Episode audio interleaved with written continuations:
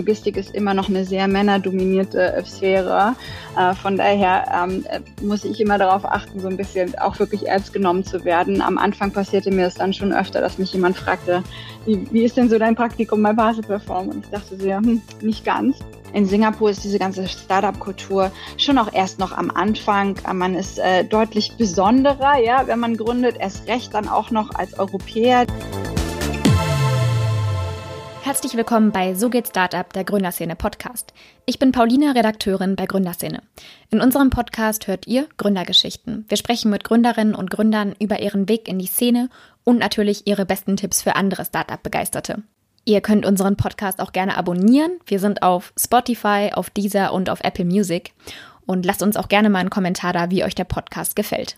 Heute spreche ich mit Dana von der Heide, die Gründerin von Parcel Perform. Das Startup kommt mal nicht aus Berlin, Hamburg oder München, sondern sitzt in Singapur. Von der Heide und ihr Mitgründer Arne Jaroszewski sind da aus beruflichen Gründen hingezogen und dann geblieben, um ihr eigenes Startup hochzuziehen.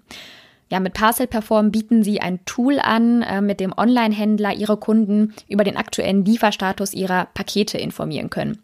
Und ich wollte heute mal von der Gründerin wissen, wie ist das eigentlich, sein Startup in Singapur aufzubauen? Hi Dana, schön, dass du heute Zeit hast für unseren Podcast. Ja, vielen Dank, dass ich dabei sein kann. Freut mich sehr. Es ist tatsächlich bei Gründerszene der Podcast, der über die weiteste Distanz läuft, ähm, weil du bist in Singapur, richtig? So ist es, genau, ja. Und äh, du hast mir auch vorher geschrieben, dass du tatsächlich dort jetzt gerade in Quarantäne bist. Ähm, bist du jetzt gerade in Quarantäne? Ja, genau. Seit Montag bin ich zurück aus Berlin ähm, und sind jetzt hier in Singapur im Hotel. Man hat es dann doch ganz angenehm, aber in Quarantäne für die nächsten zwei Wochen, absolut. Mm, und das ist so, weil, weil du praktisch aus einem Risikogebiet kommst? Ja, genau. Also Singapur äh, hatte ja schon die zweite Welle durch und hat sich jetzt extrem gut geschlagen, fast keine Fälle. Von daher sind sie jetzt sehr, sehr vorsichtig. Das heißt, es gibt nur ganz ausgewählte Länder, drei oder vier, wo man äh, dann nicht in die Quarantäne muss, aber alle anderen sind erstmal zwei Wochen lang abgeriegelt. Warst du tatsächlich schon, auch als die Corona-Krise losging, in Singapur oder warst du da in Berlin? Wie war das? Ja, ich bin generell äh, ohne Corona ähm, sozusagen viel unterwegs. Unsere Zentrale hier in Singapur und dann haben wir äh, viele Entwickler in Vietnam und auch ein großes Büro da und auch ein Büro in Berlin. Von daher war ich dieses Jahr am Anfang hatte ich sozusagen noch Glück. Ich war erst in Deutschland, bin dann von Deutschland nach Australien, um uns da mit unseren Kunden auseinanderzusetzen. Dann ging es aber in Australien los und ich bin dann weiter nach Singapur zweieinhalb Monate lang zu Hause, sehr, sehr vorbildlich, mit wirklich auch nur ähm, ganz in Ausnahmesituationen mal rausgehen, äh, einkaufen oder zum Arzt, aber die waren da sehr streng. Und ich bin dann im Juli nach Deutschland, ähm, hatte erstmal den Vorteil, sich da ein bisschen freier bewegen zu können. Ähm, aber klar, jetzt wissen wir ja alles, geht ja leider auch in Deutschland ähm, nochmal weiter. Und jetzt bin ich erstmal in Singapur. Äh, mal gucken, was noch so passiert. Daumen sind gedrückt für uns alle, dass wir die Situation bald in den Griff bekommen, würde ich sagen. Und du hast ja gerade schon gesagt, dass die Situation jetzt tatsächlich in Singapur ganz gut ist. Wahrscheinlich sogar besser als vielleicht in Berlin, wo es ja gerade nochmal richtig losgeht. Ich habe gerade gehört, dass sie vielleicht sogar wieder in kompletten Lockdown gehen. Ja, genau. Ähm, die Situation hier ist deutlich besser. Es gibt nur noch zwei, drei Fälle am Tag. Aber man muss auch sagen, Singapur ist konstant streng. Also äh, es wird überall Maske getragen, auch draußen. Äh, Treffen ist nur in Gruppen von fünf Leuten erlaubt. Ähm, das gibt uns natürlich auch nochmal ganz neue Herausforderungen im Büro ähm, wobei es äh, trotzdem sicher ist, auch ins Büro zu gehen. Ja. Mm. Und was, wie vertreibst du dir jetzt so die Zeit in der Quarantäne? Arbeitest du ähm, oder ja, langweilst du dich jetzt mehr oder weniger? Ja, ich glaube, man muss noch einen Gründer finden, der sagen, er langweilt sich. Das ist mir irgendwie die ganze Corona-Zeit noch nicht passiert. Und so ist es auch jetzt nicht. Äh, ich nutze natürlich auch die Zeit. Ähm, für uns ist jetzt, geht bald die Peak-Saison los, äh, gerade im E-Commerce-Bereich und in der Logistik. Und da gibt es viel zu tun. Und dann gibt es ja auch immer noch die Planung fürs nächste Jahr. Also langweilig wird mir auf keinen Fall. Ja. Vielleicht können wir einmal so ein bisschen darüber sprechen, was dich überhaupt nach Singapur verschlagen hat. Weil du bist eigentlich Berlinerin, ja. oder? Genau, ja, ich bin eigentlich Berlinerin, ähm, aber ich bin jetzt seit äh, acht Jahren schon in Singapur. Ich habe meine Karriere so ein bisschen in der Logistikindustrie angefangen, äh, war damals äh, in der Zentrale äh, bei der DHL und bin über die nach Singapur gekommen. 2012 war das. Ähm, und äh, bin dann so ein bisschen hängen geblieben, aber äh, natürlich auch sehr gerne. Äh, zum einen, weil ich mich vor vier Jahren mit Fast Perform eben hier in Singapur selbstständig gemacht habe, aber vor, zum anderen eben auch, weil ich es super spannend fand, irgendwie zu sehen, was hier in Asien los ist, wie stark E-Commerce boomt und ähm, ja, wie auch wirklich nochmal ganz andere Komplexitäten aufkommen. Von daher bin ich jetzt schon länger in Singapur und nenne es mein Zuhause, ja. Mhm. Wie war das dann damals? Ähm, du warst praktisch mit DHL hier. War dir da schon klar, dass das eine langfristige Sache wird oder dachtest du damals, ich kehre bestimmt nach zwei Jahren wieder zurück? Ja, ich glaube, so jeder, der irgendwie in Singapur ankommt, so ist das oft im Expert-Leben, sagt immer, ich mache das für zwei Jahre. Davon war ich auch einer. Ähm, und äh, ja, nach zwei Jahren DHL hier in Singapur habe ich mich dann äh, selbstständig gemacht und auch dann weiß man ja immer nicht, äh, klappt es, wie lange wird es funktionieren. Ähm, und ja, äh, mit einer Mischung aus ähm, einem, einer guten Idee, wie es scheint, und auch ein bisschen Glück, äh, läuft jetzt seit vier Jahren schon extrem gut für uns. Ähm, das heißt aber nicht, dass ich damit immer in Singapur bleibe, sondern äh, ich bin jetzt auch sehr viel mehr in Europa unterwegs, äh, weil wir einfach äh, langsam quasi zurück nach zu Hause expandieren. Ähm, und das macht natürlich dann besonders viel Spaß. Was waren für dich so die Hauptpunkte, weswegen du dich überhaupt für eine Gründung in Singapur entschieden hast? Also du hast gerade schon erwähnt, E-Commerce boomt da total und hat da auch schon sehr, sehr stark geboomt. Gab es da noch andere Gründe, wo du dachtest, okay, krass, hier muss ich gründen? Ja, also zum ersten natürlich auch ein bisschen die Herausforderung, so weit weg von zu Hause, ähm, sowas auf die Beine zu stellen. Das hat mich einfach irgendwie gekitzelt und ich fand halt Asien immer spannend. Aber ja, gerade auch für unser Geschäft war es einfach eine unglaubliche Chance. Also mit Parse Perform kümmern wir uns ja um die Standardisierung von Logistikdaten ähm, und Logistik hier in Asien ist einfach nochmal äh, deutlich komplexer. Ja, man hat viel mehr Anbieter, man hat viel mehr Sprachen, ganz viel geht über die Ländergrenzen hinweg mit verschiedenen Zeitzonen. Das heißt, uns war klar, wenn wir es schaffen, schaffen, irgendwie unser Geschäftsmodell und unser Angebot äh, hier in Asien erfolgreich zu etablieren, dann wird es nochmal deutlich einfacher, das ähm, auch in den Rest der Welt zu bringen. Von daher war Singapur einfach eine echt gute Kombination aus äh, Chancen, äh, ein bisschen äh, Nervenkitzel und natürlich auch einer super hohen Lebensqualität für mich selber. Wie ist das denn sprachlich? Du hast gerade schon erwähnt, es gibt viele verschiedene Sprachen. Sprichst du mit allen Englisch? Sprichst du Chinesisch? Wie ist das bei dir? Ja, ich würde sehr gerne Chinesisch äh, sprechen, aber es ist tatsächlich so, hier in Singapur ist Englisch eine der Hauptsprachen. Das heißt, wir machen alles auf Englisch. Ähm, dann gibt's Bahasa, äh, das ist die Sprache, die man in Malaysia und, ähm, und in Indonesien spricht. Ähm, das fällt einem deutlich einfacher als Deutscher. Jetzt wäre meine nächstlogische eigentlich äh, Vietnam, Vietnamesisch. Da haben wir ein riesengroßes Team und ich würde mich sehr, sehr gerne mit dir unterhalten, aber es fällt mir leider noch zu schwer und das mit dem Englisch ist dann doch zu einfach. Ähm, mein Mitgründer ist auch Deutscher, von daher gibt's eine Mischung zwischen Deutsch und Englisch bei uns jeden Tag im Büro. Ist das manchmal eine Herausforderung, ähm, dann auch auf vernünftigem Wege zu kommunizieren mit dem Team in Vietnam? Oder ja, wenn es halt immer so ein Mix ist aus Vietnamesisch, Englisch und Deutsch? Ah, nee, eigentlich nicht. Mir macht es auch total Spaß. Ich mag das gerne, dass wir so viele verschiedene Kulturen, Sprachen und so im Mix haben. Ähm, das heißt, ähm, wir haben im Team elf verschiedene Nationalitäten und Sprachen. Das hilft uns super, wenn wir neue Kunden haben, dann können wir irgendwie in lokaler Sprache die unterstützen.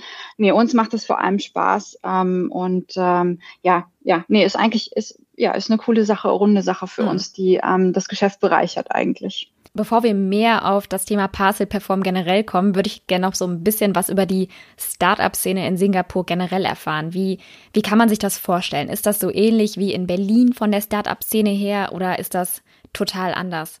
Ja, spannende Frage. Für mich fast ein bisschen schwer einzuschätzen, weil ich jetzt schon so lange auch aus Berlin weg bin. Ähm, aber ja, generell, was man natürlich auch immer wahrnimmt, auch wenn ich dann wieder mal zu Hause bin, zu sagen, unterscheidet sich das schon noch sehr. Also ähm, in Singapur ist diese ganze Startup-Kultur schon auch erst noch am Anfang. Man ist äh, deutlich besonderer, ja, wenn man gründet. Erst recht dann auch noch als Europäer, der irgendwie hier in Singapur gründet. Und ist natürlich auch kulturell ähm, für die Lokalen hier noch eine Herausforderung. Ja, also es gibt schon nochmal so das traditionellere Bild, wo man eher einen sicheren Job als Arzt oder äh, Banker anfangen sollte. Singapur hat natürlich auch eine hohe, eine große Finanzindustrie.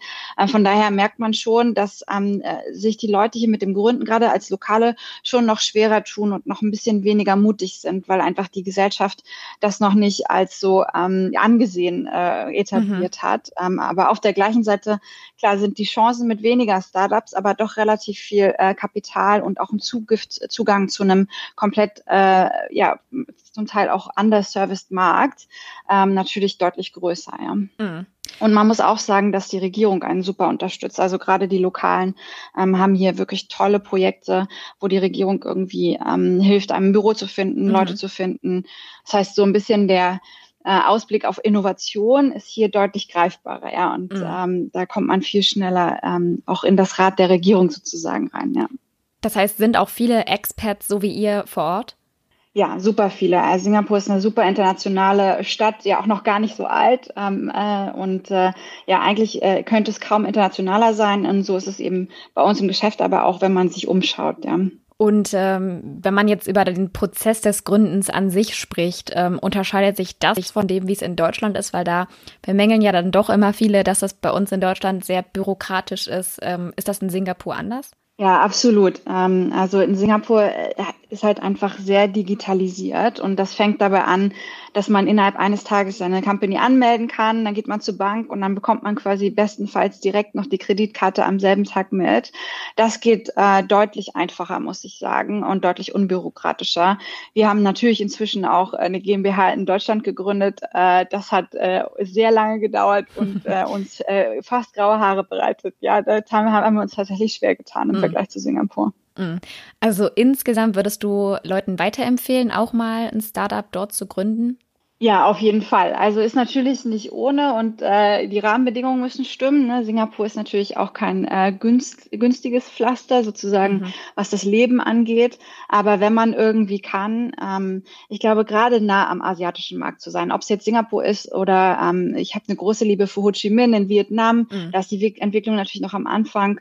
Oder ich bin auch viel in China, dadurch, dass ich einer von den E-Fellows in diesem Alibaba E-Founder Fellowship bin. Ähm, ja, einfach mal rausgehen und sehen, ähm, was hier in Asien so abgeht, gerade in der E-Commerce-Branche, mhm. äh, kann, glaube ich, nur bereichern für die eigene Gründung. Wie bist du dann in dieses äh, Alibaba E-Fellowship reingekommen? Oder vielleicht kannst du erstmal ganz kurz erklären, was ist das überhaupt? Ja, total gerne. Ja, für mich auch echt besonders und äh, eine wirkliche Ehre und super spannend. Äh, genau, es ist, es ist so, dass ähm, Alibaba äh, zusammen mit ähm, der UN ähm, einfach Gründer fördern möchte. Und ähm, die haben zwei Hauptregionen. Das ist einmal ähm, Asien oder eher Südostasien, also die Entwicklungsländer sozusagen auch ein bisschen innerhalb von Asien und Afrika. Diese beiden Programme haben sie. Und da kann sich quasi jeder bewerben, der äh, in dieser Region gründet. Äh, da fiel ich jetzt also glücklicherweise rein. Mhm. Aber natürlich ähm, gab es jetzt aus Singapur, glaube ich, gab es mich und ich weiß nicht, ob es noch einen anderen äh, Teilnehmer aus Singapur gab. Äh, die meisten kamen natürlich eher aus Ländern wie so Pakistan und, und, und Thailand und all diese spannenden Länder, die gerade im Umbruch sind. Und ja, es gibt einen Bewerbungsprozess, äh, auch gar nicht so einfach äh, mit vielen äh, runden Interviews, äh, aber mich hat das einfach unfassbar gereizt, äh, mal hinter die Kulissen bei Alibaba zu schauen, die Chance zu haben, irgendwie Jack Ma zu treffen. Äh, von daher habe ich mich beworben und natürlich extrem gefreut, äh, als ich dann im November von zwei, vor, vor zwei Jahren auch ähm, dabei sein durfte. Und äh, was hast du jetzt dadurch für Vorteile? Ähm, vor allem einfach nochmal einen tieferen Einblick. Ja, also wir sind dann tatsächlich auch, ähm, wie gesagt, im November ähm, in die Hauptzentrale von Alibaba gefahren und durften da äh, eine ganze Zeit verbringen. Da gab es gerade Double Eleven, das ist ja der Hauptsales-Tag. Und da einfach live vor Ort zu sein, mal in die Warehouses zu gucken, für mich aus Logistiksicht natürlich unfassbar spannend, wie viel die da innerhalb eines Tages ähm, abhandeln können mhm. und zwar sehr effizient und erfolgreich. Ähm, ja, und einfach so ein bisschen das Gefühl zu bekommen, was ist eigentlich in so einem boomenden einem Markt wie China, der gerade aus Deutschland ja auch immer sehr viel weit weg erscheint. Und früher dachte man immer so, ja, die sind vielleicht ein bisschen hinten dran, die produzieren ja gar nicht so viel selbst. Die haben inzwischen in so vielen Bereichen aber eben auch auf Seiten der E-Commerce irgendwie ähm, das Shoppingverhalten, das Angebot äh, in Europa deutlich überholt. Und mhm. ähm, ja, man hat so ein bisschen das Gefühl, man äh, hat einen kleinen Blick in die Zukunft bekommen. Mhm. Lass uns dann doch jetzt direkt mal bei äh, bei dem Thema bleiben und ein bisschen über Parcel Perform an sich sprechen. Eure Software mehr oder weniger ähm, ist ja dafür da, damit Kunden ihre bestellten Pakete verfolgen können. Ähm, da würde mich erstmal interessieren, wieso habt ihr genau in dem Bereich gegründet? Weil man denkt erstmal, okay, so eine Paketverfolgungsprogramme ähm, bietet eigentlich ja jeder Zustelldienst selbst an, wenn ich jetzt an DHL zum Beispiel denke. Genau, also wir haben es natürlich vor allem gegründet, um den Onlinehandel zu unterstützen, weil was man sehr schnell merkt, wenn man sich mit dem Thema beschäftigt, Logistik ist einfach unfassbar intransparent, eigentlich für alle Beteiligten. Also keiner weiß so ganz genau, wann kommt das Paket jetzt an, wo ist es denn gerade ähm, und man muss dann eben äh, zu den Carriern gehen und nachfragen. Das ist jetzt im Kundenerlebnis Endkunden ist. Wenn ich online etwas bei einem Webshop bestelle, ja gar nicht so optimal. Warum soll ich denn, wenn ich dem Webshop mein Geld gegeben habe, ähm, woanders hingehen, um zu erfahren, wie es jetzt um mein Paket steht und in einem anderen Kundenservice hängen, zum mhm. Beispiel DHL, Hermes und so weiter. Und das wollten wir irgendwie lösen, ähm, um vor allem halt natürlich den Endkunden eine bessere Erfahrung zu geben, aber natürlich liegt der Mehrwert bei den Händlern, ja, um ähm, die einfach denen zu ermöglichen, dass sie mehr Kontrolle haben, die Kunden in ihrer eigenen Brand halten können, gerade nach dem Einkauf, weil da ist das Potenzial für Loyalität, Upselling und so weiter sehr hoch. Aber gleichzeitig haben halt diese Händler auch echt viele Kosten. Jetzt kommt ja gleich die, bald die Peak-Saison. Ähm, da bestellen alle, jeder will es am besten irgendwie morgen sofort auf, äh, vor der Tür haben. Das heißt, es gibt unglaublich viele Anrufe im Kundenservice und die machen genau das, was der Endkonsument macht. Die gehen quasi auf die Seite des Logistiker und schauen das nach. Aber da ist ja der Mehrwert doch sehr gering und einfach auch der Aufwand sehr hoch. Von daher dem Online-Händler zu ermöglichen, zu wissen, wo sind jetzt alle meine Pakete? Wie gut äh, performt eigentlich der Logistiker, um auch eine bessere Entscheidung zu äh, treffen, mit wem man zusammenarbeiten könnte. Ähm, das war uns einfach total wichtig, diesen Markt einfach ein bisschen transparenter zu machen und die Erfahrung für alle Beteiligten zu optimieren. Und äh, ja, das ist immer noch unser Ziel mit Passe Perform. Äh, und äh, ja, da sind wir natürlich froh, dass wir mit vielen großen äh, Brands auch äh, bei dem Thema zusammenarbeiten können. Mhm. Wer sind so zum Beispiel eure Kunden?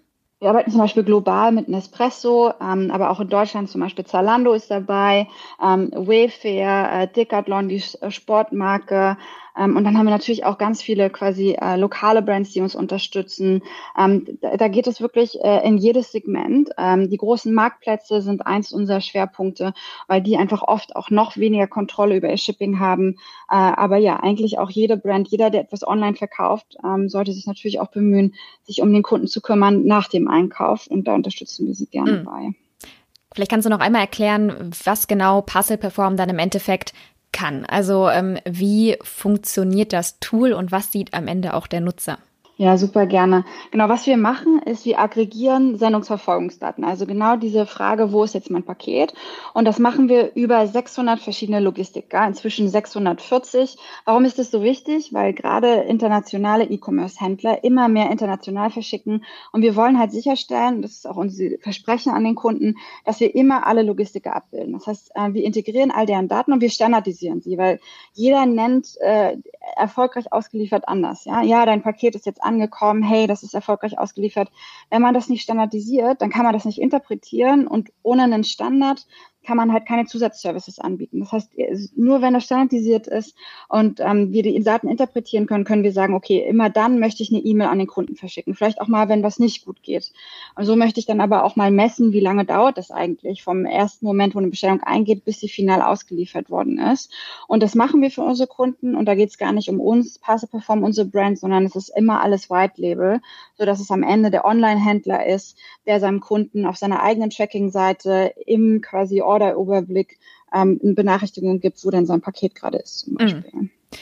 Da würde mich jetzt auch mal interessieren, habt ihr jetzt zuletzt in der Corona-Krise gespürt, dass es da ja mehr Interesse auch zum einen von Seiten der Händler gab, aber andererseits auch ein höheres äh, ja, Paket-Transportvolumen, weil ja auch viel mehr online bestellt wurde? Ja, absolut. Also für uns war nach so anfänglichem Schrecken, was die Corona-Phase anging, äh, das das beste Jahr, das äh, wir bislang hatten. Ähm, ja, wir freuen uns auf die Peak-Saison ähm, und äh, ja, sehen halt auch einfach mit den ganzen äh, Black Friday, Cyber Monday, 11-11, Weihnachten steht vor der Tür. Ähm, die Zahlen gehen einfach komplett durch die Decke. Äh, selbst Offline-Stores, die normalerweise quasi den Kunden in die Ladenzeile äh, locken würden, ähm, setzen jetzt auf Online. Das heißt, ähm, die E-Commerce-Volumina haben sich einfach unfassbar vervielfacht. Und gleichzeitig sehen wir natürlich auch, ja, wir sind jetzt alle zu Hause, wir warten darauf, dass unsere Bestellungen ankommen. Vielleicht haben wir sogar mal ein bisschen mehr Zeit, um das irgendwie nachzugucken. Das heißt, der Endkonsument erwartet jetzt immer mehr dass ähm, er auch wirklich im Loop gehalten wird, benachrichtigt wird, möchte jetzt seine Zeit nicht in irgendeinem Callcenter verbringen. Äh, umso wichtiger wird es einfach, dass äh, der Online-Händler die E-Mails rausschickt, per SMS nochmal benachrichtigt und denen eine wirklich gute Erfahrung bietet. Mhm. An welcher Stelle verdient ihr dann Geld? Also verdient ihr pro Bestellung oder äh, ist das eher so, dass ihr die Software verkauft? Wie macht ihr das? Genau, wir sind ganz klassisches Software as a Service. Wir verdienen pro Transaktion, also pro Paket, das wir tatsächlich auch finden, ähm, äh, verdienen wir dann. Das mhm. heißt, ähm, da gibt es einen ganz äh, quasi direkten und messbaren Mehrwert pro Paket, wo sonst natürlich irgendwie ein Kunde nachfragen würde, äh, haben wir einen geringen Centbetrag äh, für das Tracking des Paketes. Ähm, das zahlt der Händler an uns. Mhm. Kannst du was dazu sagen, wie viele Umsätze ihr macht? Äh, nee, das ist natürlich schwierig, äh, leider für uns. Mhm. Würde ich gerne viel mehr zu sagen. Aber äh, ja, wir sehen jeden Monat äh, Millionen in Millionen von Paketen bei mhm. uns. Mhm. Ähm, haben jetzt auch wirklich äh, große Kunden wie Shopify an unserer Seite, wo wir uns natürlich auch freuen. Äh, ja, äh, von daher äh, skalieren wir gerade die Plattform sehr hoch. Aber ähm, ja, dadurch, dass wir quasi die führenden äh, Online-Händler schon auf unserer Seite haben, sehen wir einfach echt inzwischen sehr, sehr großen Anteil des äh, generellen E-Commerce-Voluminas auf unserer Plattform. Es macht echt Spaß. Und wenn du jetzt mal so zurückblickst, als ihr gestartet seid, vor fünf Jahren ja, glaube ich, wie habt ihr überhaupt angefangen? Genau, also wie viele Gründer wahrscheinlich so ein Schritt nach dem anderen. Ähm, wir hatten natürlich den Vorteil, dass wir aus der Industrie kommen. Das heißt, uns war relativ klar, wo wir ansetzen wollen. Wir haben immer gesagt, die Kunden, die wir finden, die wollen wir auch global und ganzheitlich ähm, quasi unterstützen. Das heißt, wir haben immer nach und nach mit jedem Kunden ähm, zusätzliche Carrier mit angebunden. Und so machen wir es auch bis heute. Die Logistiklandschaft verändert sich ständig. Von daher ist es auch heute so, dass wir immer wieder neue Dienstleister finden, die wir dann ähm, für den Kunden ähm, anbinden und mit aufnehmen. Und gleichzeitig haben wir halt auch irgendwie schnell gemerkt, und vielleicht ist das auch so ein bisschen asiatische Kultur. Ähm, wir, wir sind Plattform as a Service, aber Service ist halt für uns wichtig. Und ähm, das unterscheidet uns auch nochmal. Wir wollen halt den Kunden betreuen. Und ähm, einer unserer Vorteile ist dabei natürlich, ein Entwicklerteam äh, in Vietnam haben zu können, weil wir äh, so Sachen natürlich deutlich kostengünstiger ähm, und aber auch schneller auf den Markt bekommen und, und dadurch auch äh, viel mehr so customizen können für unsere Kunden. Mhm. Wenn du jetzt äh, auch nochmal zurückdenkst an so die ersten Monate, vielleicht auch das erste Jahr, ähm, würdest du irgendwas heute anders machen? Wo du denkst, hm, das hätten wir vielleicht mal besser so und so gemacht, dann, dann wär's, hätten wir den Fehler nicht gemacht? Ja, ich glaube, es gibt für jeden, für, für uns alle, für, und auch bei uns war es nicht anders, einfach immer viele Learnings. Und für mich war es persönlich auch die erste Gründung. Mein Mitgründer Anna, der hatte schon ein bisschen Vorerfahrung. Ähm, ich glaube, bei uns sind ja auch viele ulkige Dinge passiert. Ne? Wir waren äh, in unserem ersten Jahr, haben wir zum Beispiel hier in Singapur an so einer Reality-TV-Show teilgenommen. Startup hieß das Ganze, wurde auch in 20 Ländern geehrt. Ähm, das sind vielleicht Sachen, in die hätten wir ähm, dann nicht unbedingt unsere Zeit investiert. Aber ja, war auch ein wichtiges Learning.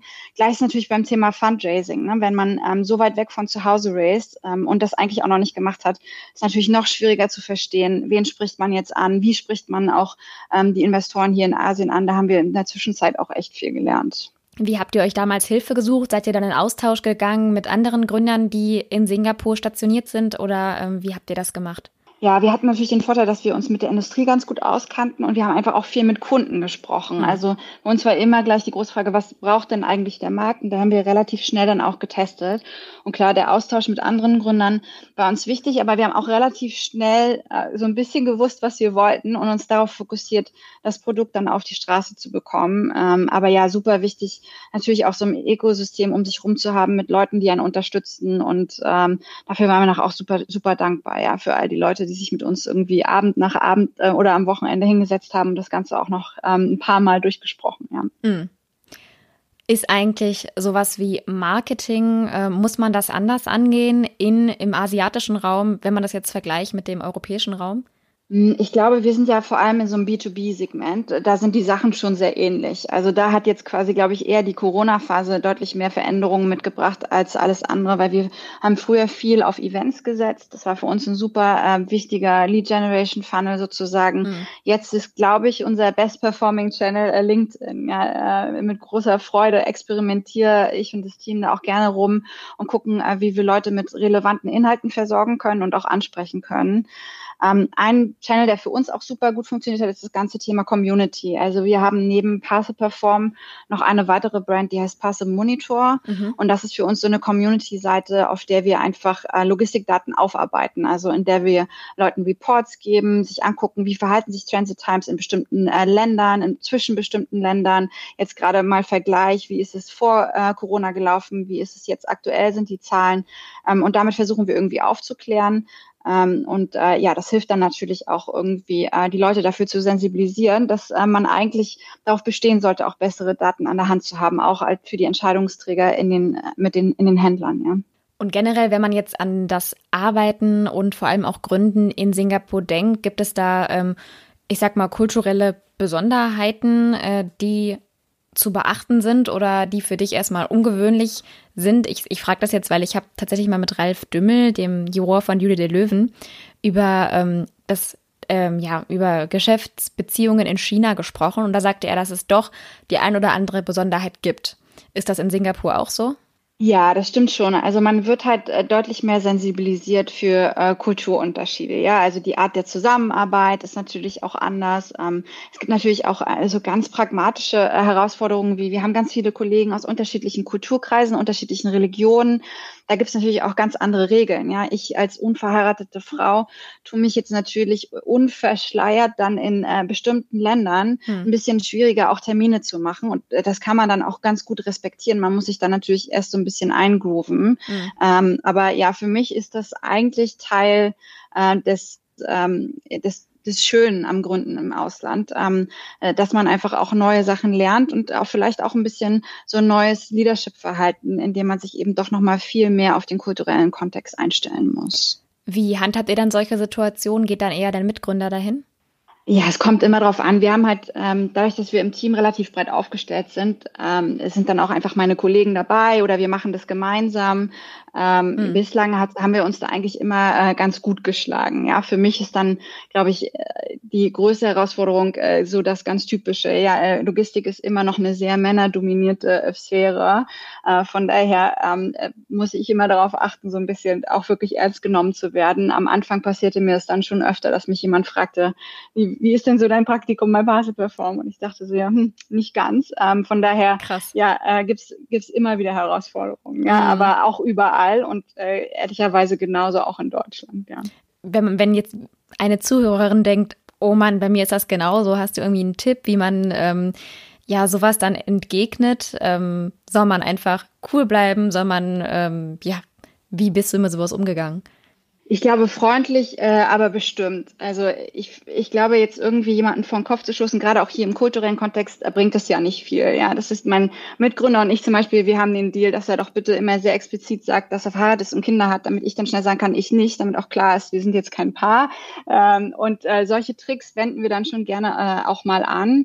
Ähm, und mein Team ist inzwischen ähm, auch äh, super gut darin. Ja, also ähm, wenn Sie merken, ähm, wenn jetzt irgendwie einer von meinen männlichen Sales-Mitarbeitern dabei ist, dann sagen Sie auch gerne mal hier übrigens, dann musst du mal meine Chefin ähm, danach fragen, die kann dir das irgendwie bestätigen, sodass halt auch die Verhältnisse schnell klargestellt werden. Mhm. Ich glaube, da äh, groovt man sich relativ schnell ein ich persönlich habe irgendwie angefangen, einfach äh, sehr freundlich zu bleiben, immer zu lächeln, aber dann auch sehr bestimmt aufzutreten. Und der Arbeitstag äh, läuft der tatsächlich ähnlich ab wie in Deutschland, also so klassischerweise von neun bis sechs Uhr abends mit einer Mittagspause dazwischen oder äh, ist, ist die Arbeitsweise in Singapur doch anders? Ähm, äh, nee, generell ist sie schon ähnlich. Äh, jetzt für unseren Kontext kommt es natürlich auch darauf an, wie man fragt. Also wir fangen jeden Tag um 10 Uhr an. Wir sind jetzt nicht so die Ultramorgen-Menschen und viele von uns müssen sich auch später um die europäische Zeitzone kümmern. Das heißt, um 10 Uhr geht's bei uns morgens mit einem Stand-up los. Ähm, äh, wir machen quasi auch viel äh, gemeinsame Team-Lunches. Ähm, da gibt's ja hier auch in Asien durch diese Hawker Center, diese kleinen Food-Ställe sozusagen auch immer super viel zu erkunden und das lokale Team äh, führt uns da auch immer gerne rum, um was Neues zu erkunden. Ähm, und sonst, ja, haben wir, glaube ich, als Startup einfach auch irgendwie bestimmte, bestimmte andere Rhythmen. Ja, jeden Freitag setzen wir uns zusammen, machen, was wir äh, Retro nennen. Das heißt, man reflektiert mal auf die Woche, ähm, ich mache einen Frauenlunch mit meinem Frauenteam einmal die Woche, wo mhm. wir uns austauschen. Ähm, aber ähm, ja, natürlich, wenn es dann so religiöse Sachen gibt, ähm, wo jemand dann äh, freitags in die Moschee gehen möchte, da, dann unterstützen wir das natürlich auch völlig. Ähm, dann gibt es natürlich immer das Ramadan-Thema, äh, wo die äh, Leute äh, sich natürlich zurückhalten und äh, dann oft nichts essen und manchmal eben auch nichts trinken. Ähm, da muss man sich dann natürlich drauf einstellen. Mhm. Aber das haben wir, glaube ich, ganz gut hinbekommen. Ja. Wie viele Mitarbeiter seid ihr jetzt? Das, äh, ja, wir sind so grob 50, immer ein bisschen über 50 aktuell. Da sind dann aber natürlich auch nochmal äh, viel Freelancer und äh, Interns, die darauf kommen ähm, ja, variiert immer ein bisschen, auch zwischen unseren Büros. Jetzt sind wir gerade, ähm, setzen wir gerade darauf an, das äh, Berliner Büro aufzubauen. Also wir suchen äh, händeringend gute Sales-Leute, ähm, um nicht nur das Dachgeschäft, sondern auch ähm, nach Richtung Frankreich zu gucken. Von daher, wenn jemand noch ähm, eine neue Herausforderung sucht, freue ich mich sehr, wenn ihr euch bei mir meldet. ähm, würde mich auch mal interessieren, die Mitarbeitersuche ähm, in Singapur? Äh, ist das total einfach, da Talente zu finden oder ist das eher schwierig? Äh, eher schwierig, wobei kommt dann natürlich auch immer wieder drauf an. Also das, die Herausforderung hier in Singapur ist natürlich das ganze Thema Arbeitsvisum. Ähm, also für Nicht-Singapurianer müssen wir äh, Visa beantragen. Da gibt es bestimmte Quoten. Äh, das ist was, da tut man sich dann doch äh, immer ein bisschen schwer und das muss man irgendwie gut in der Balance halten. Und klar, Singapur ist natürlich auch ein echter Tech-Hub inzwischen. Das heißt, ähm, so große andere Startups wie irgendwie Grab, Lazada, Carousel, die sitzen auch hier. Hm. Gerade so Produktmanager und so ähm, da gibt es schon auch ein Battle for Talents.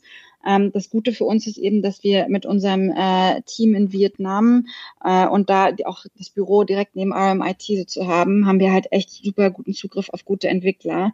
Und ich glaube, das in so einem Tech-Startup ist wahrscheinlich immer das Schwierigste in der Rekrutierung. Ja. Mhm. Und da wird man tatsächlich in Vietnam besser fündig als in Singapur? Das auf jeden Fall, ja, ja absolut. Mhm, auch interessant. Hätte ich jetzt auch gar nicht gedacht, dass äh, ihr da noch so ein Riesenteam in Vietnam habt.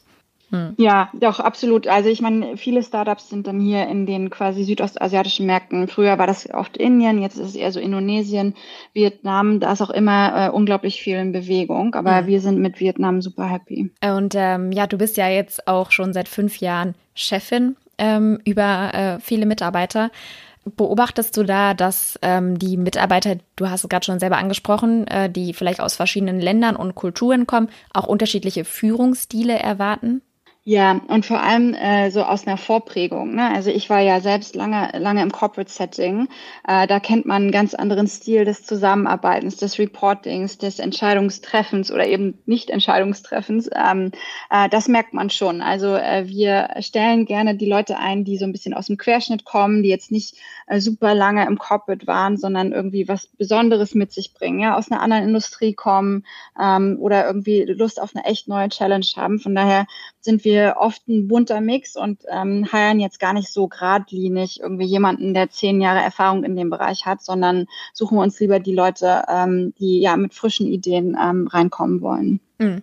Ich habe in einem anderen Artikel gelesen, du hast auch ähm, Psychologie studiert. Ähm, würde mich auch mal interessieren, hilft dir das äh, dabei, eine bessere Führungskraft zu sein?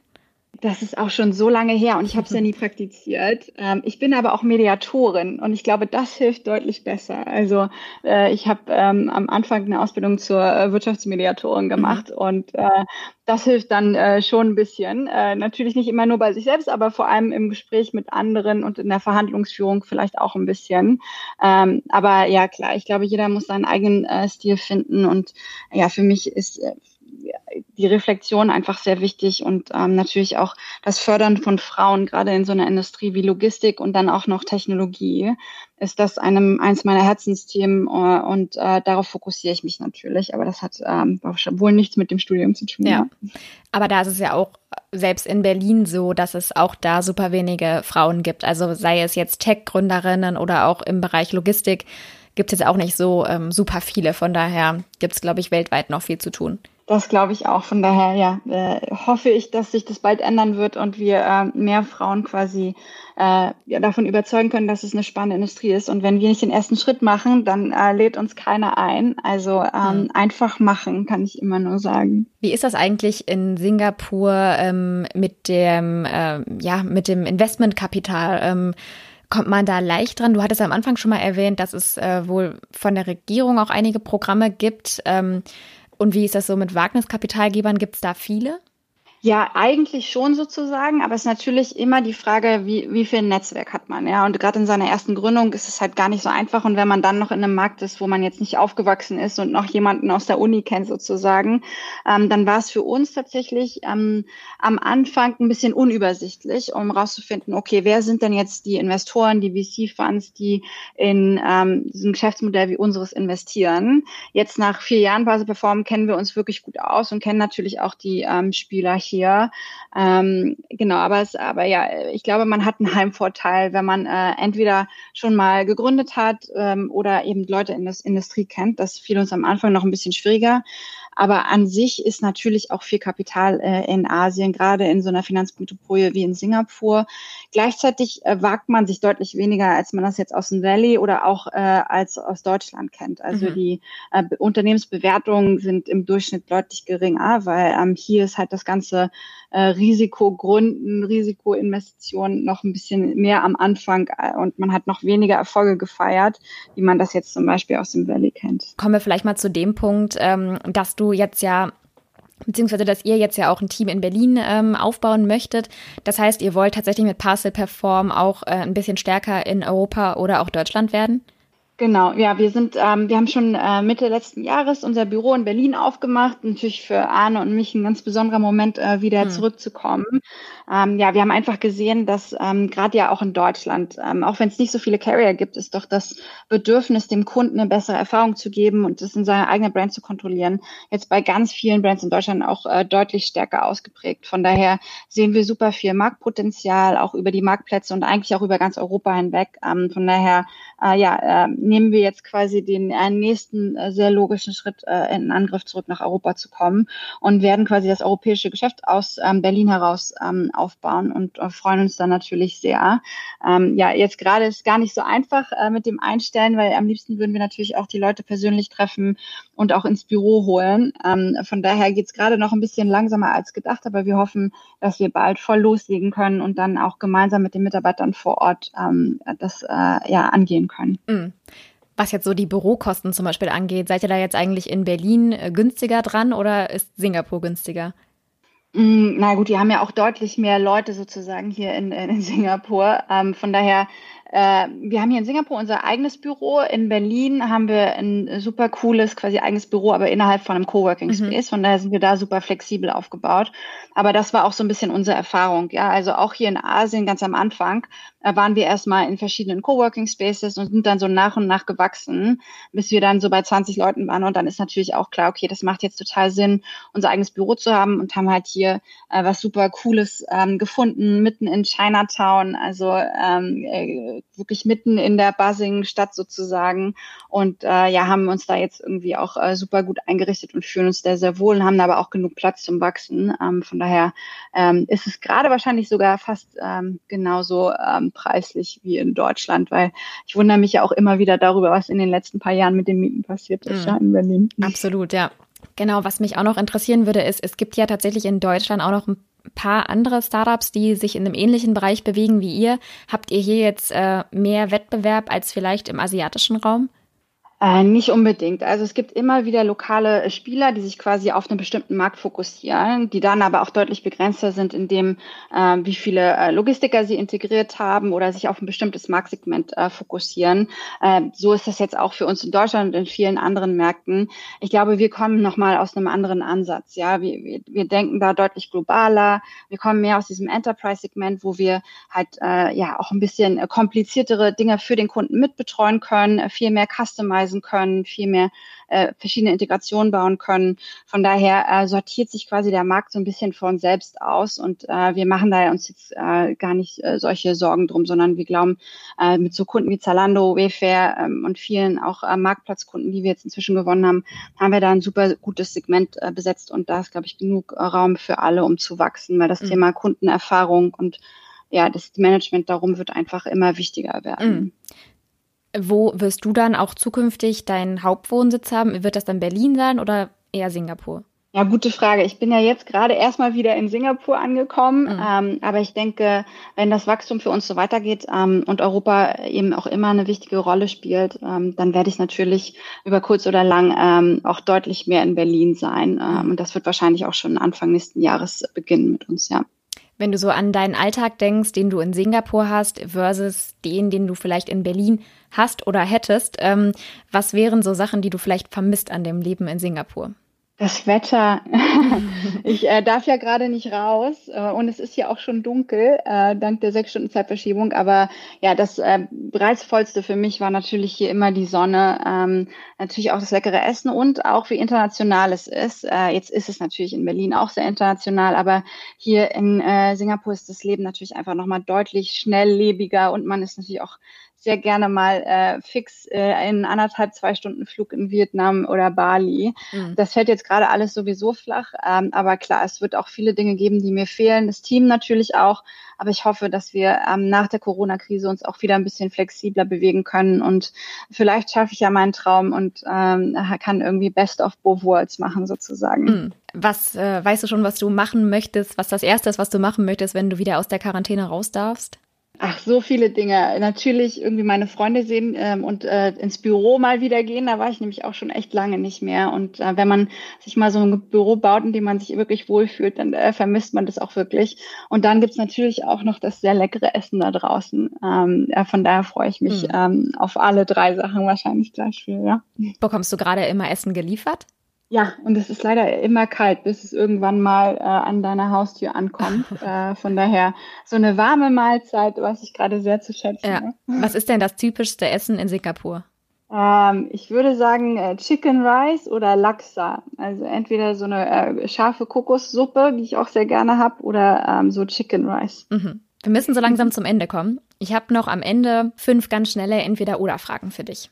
Ja, gerne. 9 to 5 oder Nachtschicht? Nachtschicht. E-Mails am Wochenende oder Laptop zu? Ach, ich bin schuldig, E-Mails am Wochenende. Aber bitte alle anderen Laptop zu. Online-Shopping oder Stadtbummel? Ganz klar, Online-Shopping. Venture Capital oder Bootstrapping? Bootstrapping, solange du kannst. Kopieren oder selbst erfinden? Auf jeden Fall selbst erfinden. Und zuletzt noch, das ist jetzt keine Entweder-Oder-Frage, äh, was würdest du sagen, wen oder welchen Gründer oder welche Gründerin sollten wir mal bei uns in den Podcast einladen? Och, da gibt es so viele hier in Asien. Äh, ähm, muss ich direkt nochmal drüber nachdenken, um ehrlich zu sein. Ähm, aber ich glaube, holt euch auf jeden Fall eine Frau. Ähm, mhm. Davon äh, gibt es so viele Unterstützenswerte. Ähm, ja, genau, dafür mache ich gerne nochmal Follow-up und gebe euch ein paar Empfehlungen. Aber da draußen gibt es so viele, äh, die wir wirklich unterstützen sollten. Und manchmal trauen sie sich vielleicht nicht ins Rampenlicht zu schreiten. Von daher ähm, werde ich sicherstellen, die eine Liste zuzuschicken. Ja, gerne. okay, dann wünsche ich dir noch einen schönen Abend in Quarantäne. Vielen lieben Dank dir.